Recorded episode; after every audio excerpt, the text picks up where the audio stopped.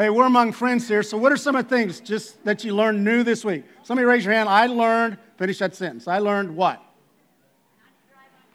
What was that? Yeah, don't drive on campus. Yeah. you could go so many ways. You know what I love about potholes? They were made in the USA. Can I have an amen? Yeah. Okay. What else have we learned this week? Anybody learned anything? It's not a real sharp group today. Okay. Stand up share me, show them what you did here. Yeah, she broke her foot, so she learned not to step in that hole. That's what she said. Not, okay.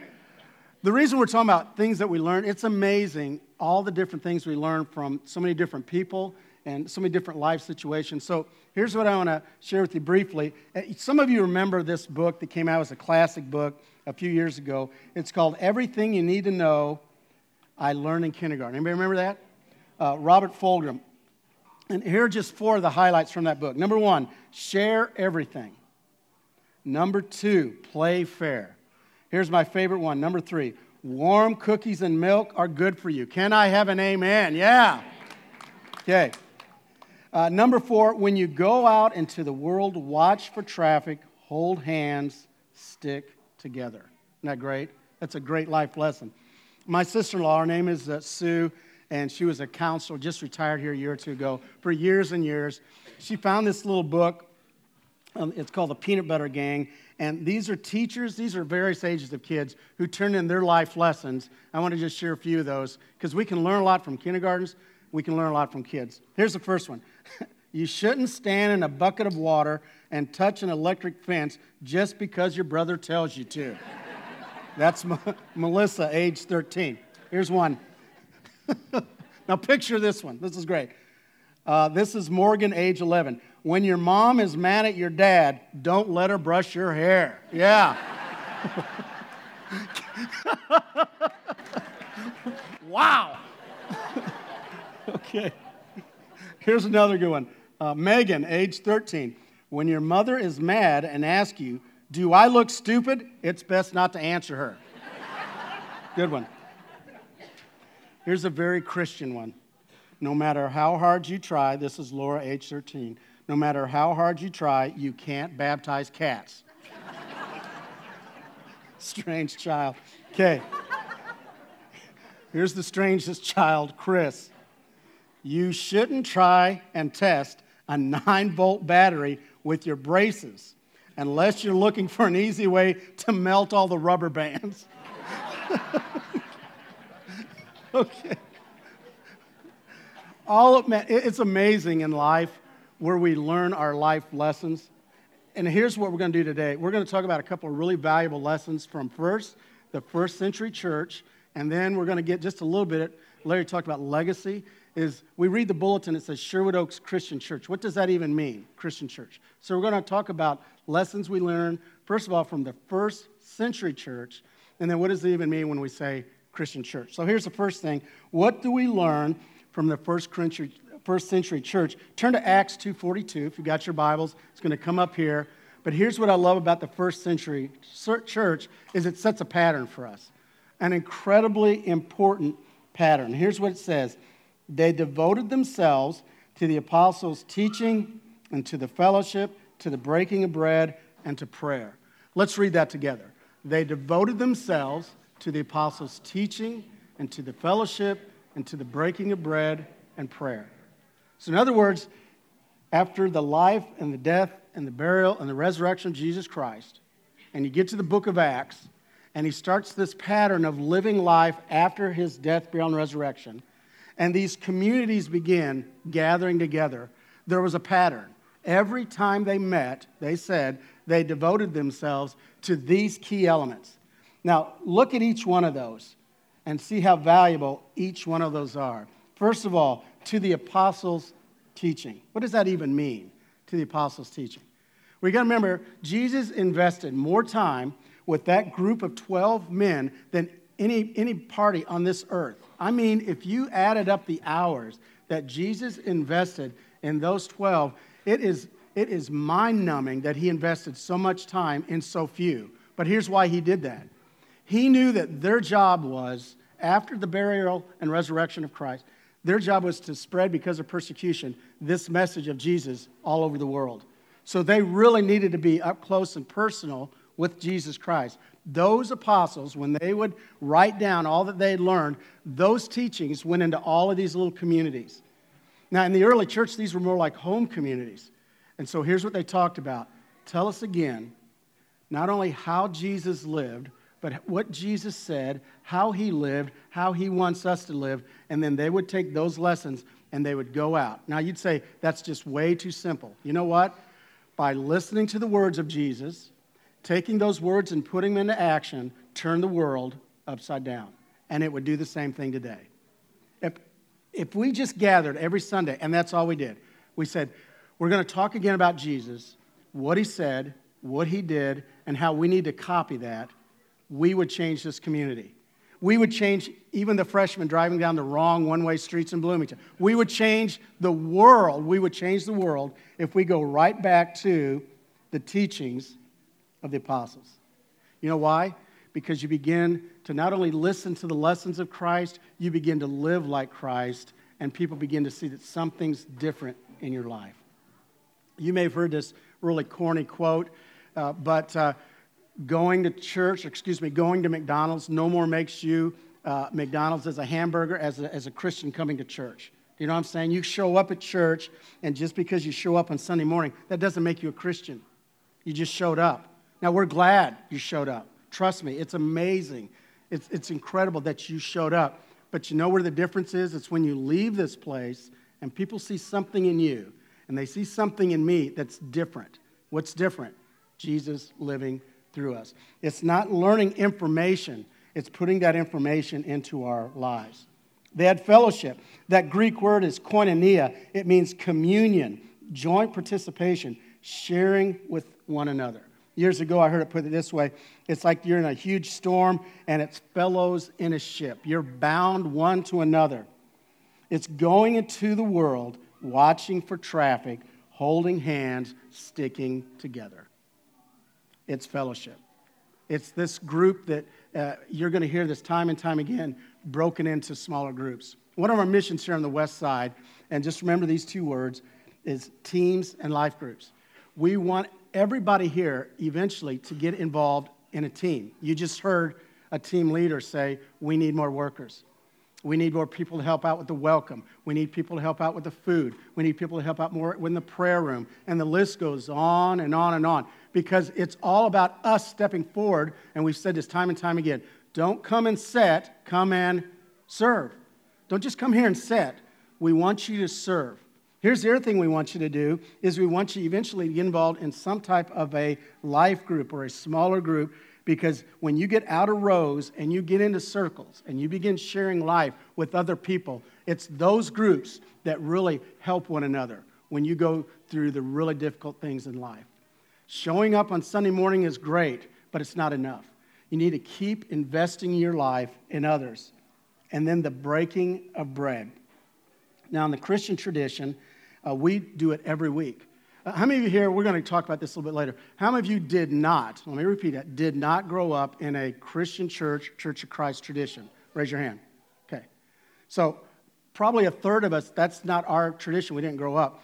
When I've been in Bible studies before, and uh, Marie and I actually started a young married Bible study years ago, and nobody in that group, other than us, grew up really in a Christian church tradition. And we had some amazing conversations. One of the very first things we talked about, communion. The question was, why do you do that every week? And we're like, because it's critical that we break the bread and we drink the juice. And, you know, I got on my little soapbox. I, I went to a Bible college. I'm a Christian church guy. I'm like, because the Bible says you take it every week. But God loves you. You know, I was kind of like that, you know. And here's, here's what a couple of the couples said. And man, you talk about conviction. They said, if it's so important, why is it that the people don't treat it as if it's really important? Well, I got really defensive, like, whoa, whoa, whoa, whoa. Everybody takes it seriously. They're like, really? A lot of people are tearing their checks. I hear a lot of people talking. In our tradition, we don't take it nearly as often, but I think we take it more seriously. Now, at first, I was like, whoa, you're wrong. And I'm like, wait a minute, maybe there are times the fact that we take it every week, we don't take it seriously enough. I got to be honest in my own life there have been times I've taken communion, my mind is a million miles away. With all the distractions, I'm thinking about those really important things that are in my life, meetings. The Colts have a ball game in a couple of hours. I'm, I know none of you struggle with that, and I'm glad. But you know how easy it is to allow our minds and our hearts to stray? And I love what, like Tony, our song this morning, is to just come clean with God and say, I really want to completely focus on what you have done for me. If you grew up in a Christian church, you remember the days that they had the big wooden, do you remember that? And do you remember it was on that big wooden deal? What did it say? That big table? Do this in remembrance of me. Okay, so every time we take communion, do this remember what Jesus has done for you. It is critical. Prayer. They gathered for prayer. Here's something I want to challenge all of you to do this week is on your phones or on your iPads, uh, you can find a message years ago in the praise gathering, and the title of the message is My House Shall Be Called a House of Prayer, Jim Cymbala.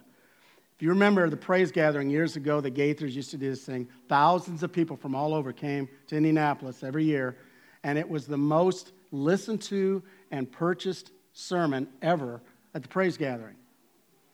And so I want you to watch it. Go on, and I want you this week just watch that amazing message. But here's, here it is in a nutshell. Jim Cymbala said, when Jesus cleared the temple, it's obvious he was pretty upset.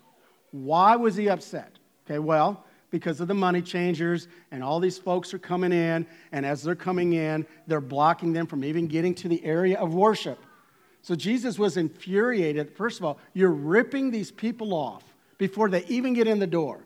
Just like imagine if if I stood at the front door, let's say Tony Lutz and I stood at the front door and said, Man, this Sunday's biscuits and gravy, that'll be $10. Okay? And you're like, Oh, I thought that was free. Okay, well, here's, here's $10. And then you walk and say, Oh, whoa, whoa this is lotto week. You know, we got the fees have gone up here. Uh, bingo is booming, so we need another five dollars. Five dollars. And then let's say Larry Page stood at the table and said, "Oh, before you take communion, that'd be another five dollars." Now, how many of you would come back? No, you'd say, "I'm not doing that." Okay, that's exactly what was happening. And Jesus said, You're not going to rip the people off. And then notice what he said, because this is, say it with me, house of what? Prayer. That's his point is these folks, they're not just coming to hear a sermon because that's not what they did in those days. They came to surrender to Jesus Christ, they came to surrender to God, and they prayed. When we come together, do you know what binds us together? It's what's going on that we don't even hear. It's our prayers.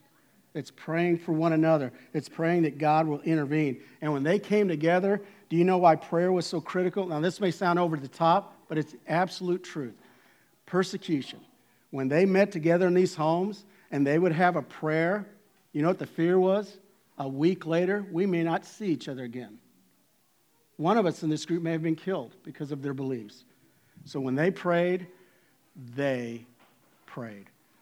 Think if that was the situation in our lives right now. If persecution was just bearing down on us, would it change our prayers?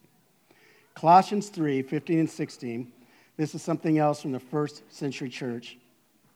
It says, Let the word of Christ dwell in you richly as you teach and admonish one another with all wisdom, as you sing psalms, hymns, spiritual songs with gratitude in your hearts. It's interesting, they got together and they, they had prayer, they listened to the apostles' teaching, and eventually they started singing spiritual songs together. Now, if I was uh, preaching in a Texas church right now, I would ask this very deep question. How many of you got your boots on? Okay? So, how many of you got your boots on? Raise your hand. Anybody here? Good, because I'm going to step on them right now, okay? This is an article I read in Relevant Magazine, and I don't know why, but this, there was a paragraph here that at first I'm like, I don't believe that. And I thought, wow. So maybe this will get to you like it, uh, it got to me. The author was Stephen Miller in Relevant Magazine, and he, the top of the article was Worship Wars. So you know it's not going to be a fun, fuzzy article, okay? So here's what he said The problem in today's church is too often we gather as talent judges as if we're from The Voice, and then we're ready to slam the worship button. We are not entitled to make a call of whether or not we feel like worshiping God and building up His church. His glory does not wait for us to like the music before He becomes worthy of worship. Ouch. His point was, if you read that whole article, was too often the danger is we come to worship and we gauge the worship experience how good was the band? And we, we start going through every part good voice, not a bad voice, da da da da da da. And we become almost like American Idol judges. That's not worship. Worship is when we come in and say, God, I am broken, and every song that I sing, the genre and the style, it doesn't matter. You know what matters? I surrender to you. And honestly, I've been on both sides of this.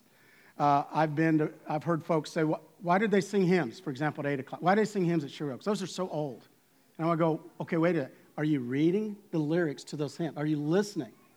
And then you have others, honestly, who say, I can't believe we don't just sing hymns.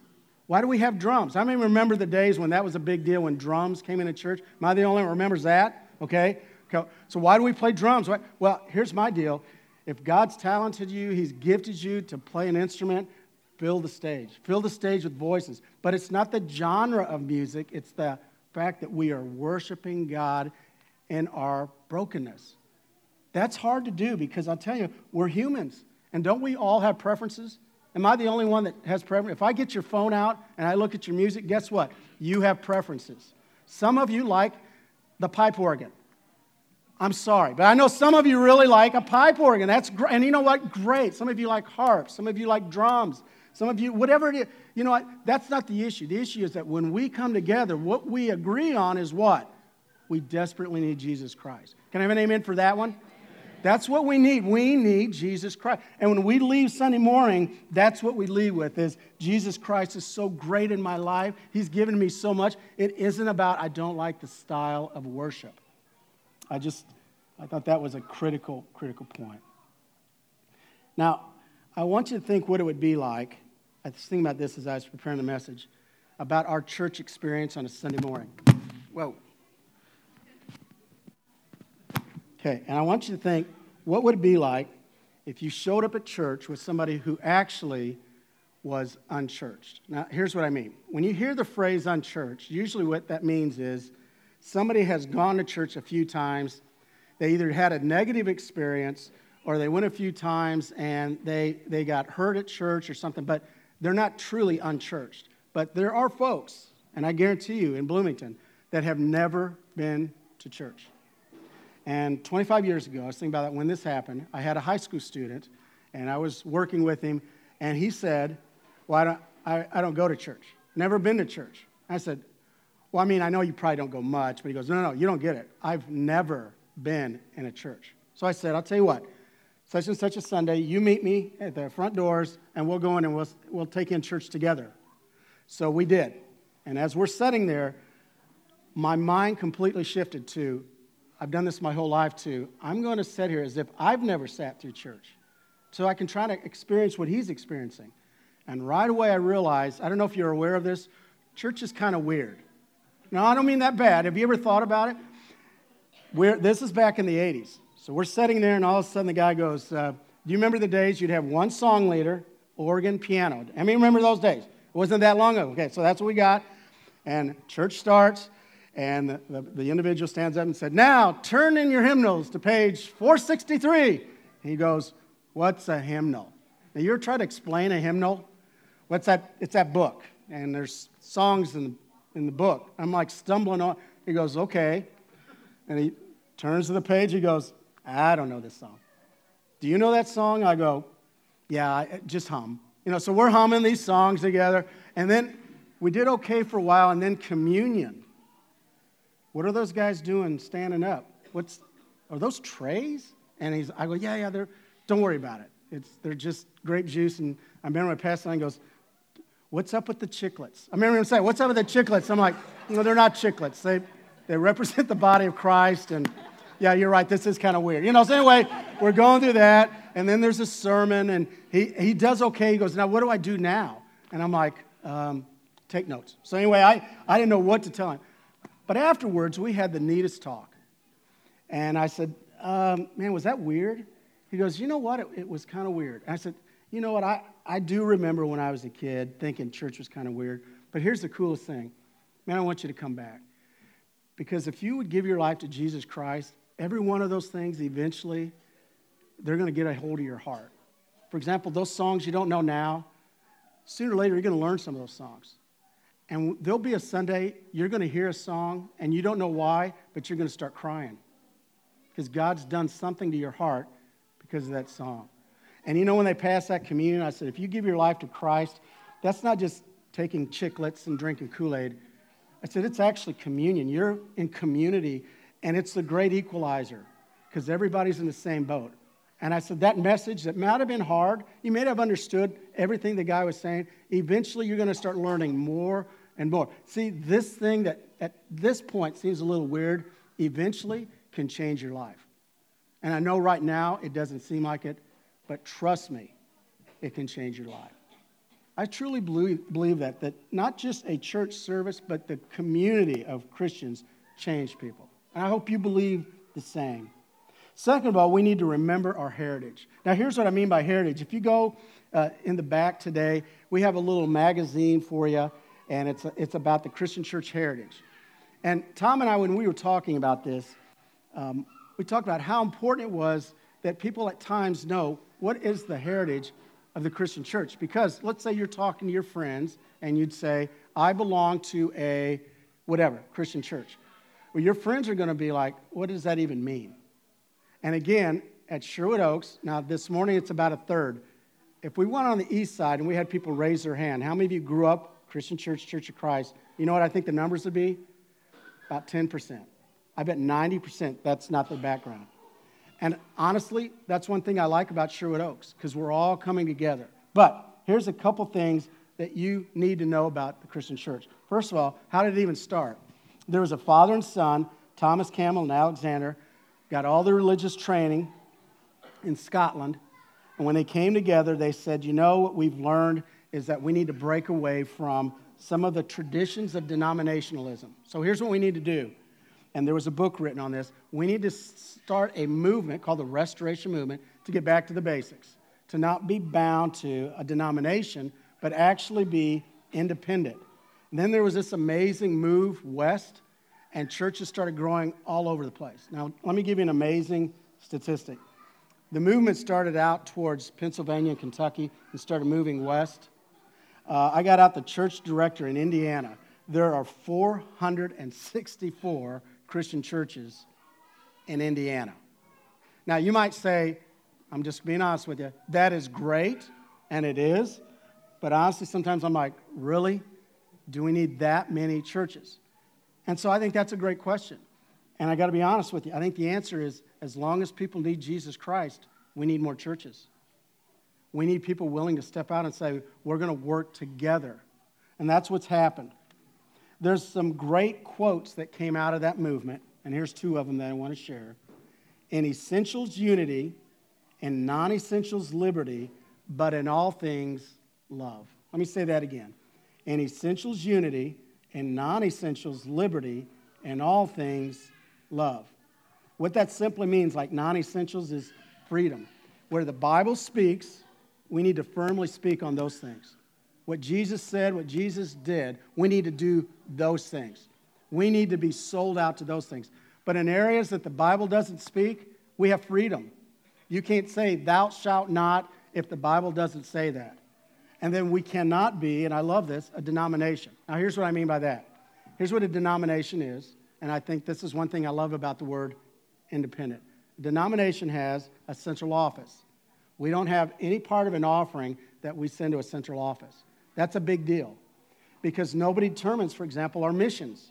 We independently decide to support all kinds of missions all over the world. We support what's going on in Vietnam. We support what's going on with the International Furniture because we look at our community in the world and we lay it before God, and no group is saying, You have to do this. I like that. Here's the second thing we don't have a conference where leaders get together and say, Oh, by the way, we just made a doctrinal change, and we're going to spill this down to all the churches. Now, think how dangerous that is. We don't have that. That's why when I say I belong to a non denominational church, I, I love that. Now, is the Christian church perfect? No. You know why? Because I'm a part of it. And you're a part of it. We're not perfect. And there are things that are great, and there are times there's some adjustments. But I think it's important that at least you know that there's something behind it. Now, that's why we have, for one for every family, go out, and we'd love to have you learn more because there's no secrets. That's the thing that I love. The church. It's an amazing, amazing place to be. Um, I had something happen to me. This I, I want to close this morning. That happened to me at the beginning of the week, and it did make me think about the church in a strange way. Um, I was getting ready to head out the door. My neighbor runs over. He's, his name's Rodney. He's all excited. He gives me some peppers, and he hands me his leash. It's, it's a longer leash. I don't need a longer leash, but Rodney thought I did. So he said, You walk your dog every night. You got to use this leash. So he's, you know, getting the peppers, getting the leash. The dog is a good time. So anyway, I said, You know, Ronnie, that's okay. No, no, you got to use this leash, man. You use a button, and here's what you do. And it gives him all that. And I, okay, I'll take the leash. So I get him all set up, and I'm, I'm giving, I'm, I'm like, this is kind of cool. So I'm letting Bandit uh, go out about 20, 30 feet, and I'm bringing him back a little bit. And, and, uh, and then he goes out and he comes back. And then we get to the corner of uh, uh, the property there, and all of a sudden, uh, he just takes off after this uh, neighbor's cat and pulls the leash. Have you ever had that exercise? The leash is gone, and now you're, you don't know. Do I chase the leash? Do I chase the dog? I'm in the neighbor's yard, you know. This is weird. So I'm running. It's, it's dark. Praise the Lord. And I'm, I'm reaching for the leash, you know, and, you know, I'm almost fall on my knees. And I grab the leash and, you know, I'm sweating and, I, and uh, pulling the, you know, almost like a fish and pulling the dog you know. And, and then it hit me. I don't think that was a cat. No, I think that's a skunk. Yeah, so, yeah. And he's doing one of these like, oh man, you know. So um, now I'm, I'm just not happy, you know. So I, I, I go home. Now, here's the mistake. I, I, know my senses, my smell's not as great as it used to be. At least this is my family's telling me. And so um, I let the dog inside and I yell up to my kids, hey, hey, hey, kids, I need help right now. And they come running in. My son said, seriously, Dad, you let the dog inside? Oh, what? You know, so he grabs the dog, puts him on the right leash, puts him on a leash, said, I'll start washing him up. You bring the soap. Danielle runs down. She said, okay, you guys do the first coat and I'm going to go get on the iPad. I'll find exactly what we need to put on the dog. We don't have grape, you know, not grape juice, it's tomato juice, but I'll find something else. She whips up this concoction. So we got the dog, first coat. Danielle comes out, puts the second coat on, hose him down. Uh, Marie comes down, you know, I got off the phone. And uh, she's not real excited, but she said, okay, I lay down a sleeping bag out in the garage, da da da. He's not in the house anymore. So you know, we get everything moving. Now, after all, and you've all been there, after all of this panic and it settled down, I thought, wow, we're pretty good under pressure. I mean, I'm not, but I mean, everybody else stepped up in the worst situation. Have you ever noticed, as frustrating as your family is, that under really stressful situations, you look around the room, you're like, know, I'm glad we've got one another. I think that's what the church is all about. Not the skunk part, okay, get that out. Here's what I think the church is all about. When you're at your worst, you need the church to be at its best. Isn't that true? When you're at your worst, you need to be as a church at your best. We need to do everything we can as those that come here. And that's, what, that's why the first century church made such an impact on the world. Because they realized there's so many people out here and they're going through their worst. They're having their worst days. And we need to be at our best, driven by Jesus Christ. So I don't know where you're at this morning. As we sing, as we do every week, an invitation, some of you have never taken the first step to accept Jesus Christ. Some of you desperately need a church home, and we'd love to be your church home. So when we say West Side, it's not just like go to the West Side, it's cool, we get t shirts. It's like, no, we want to be a family. We're trying to create a home. And if that's where you need to be, then uh, you can come forward and talk to me. Uh, we always have a team that's available in the prayer room right here to my left, and we'd love to do that also. So if you'll stand, we'll sing.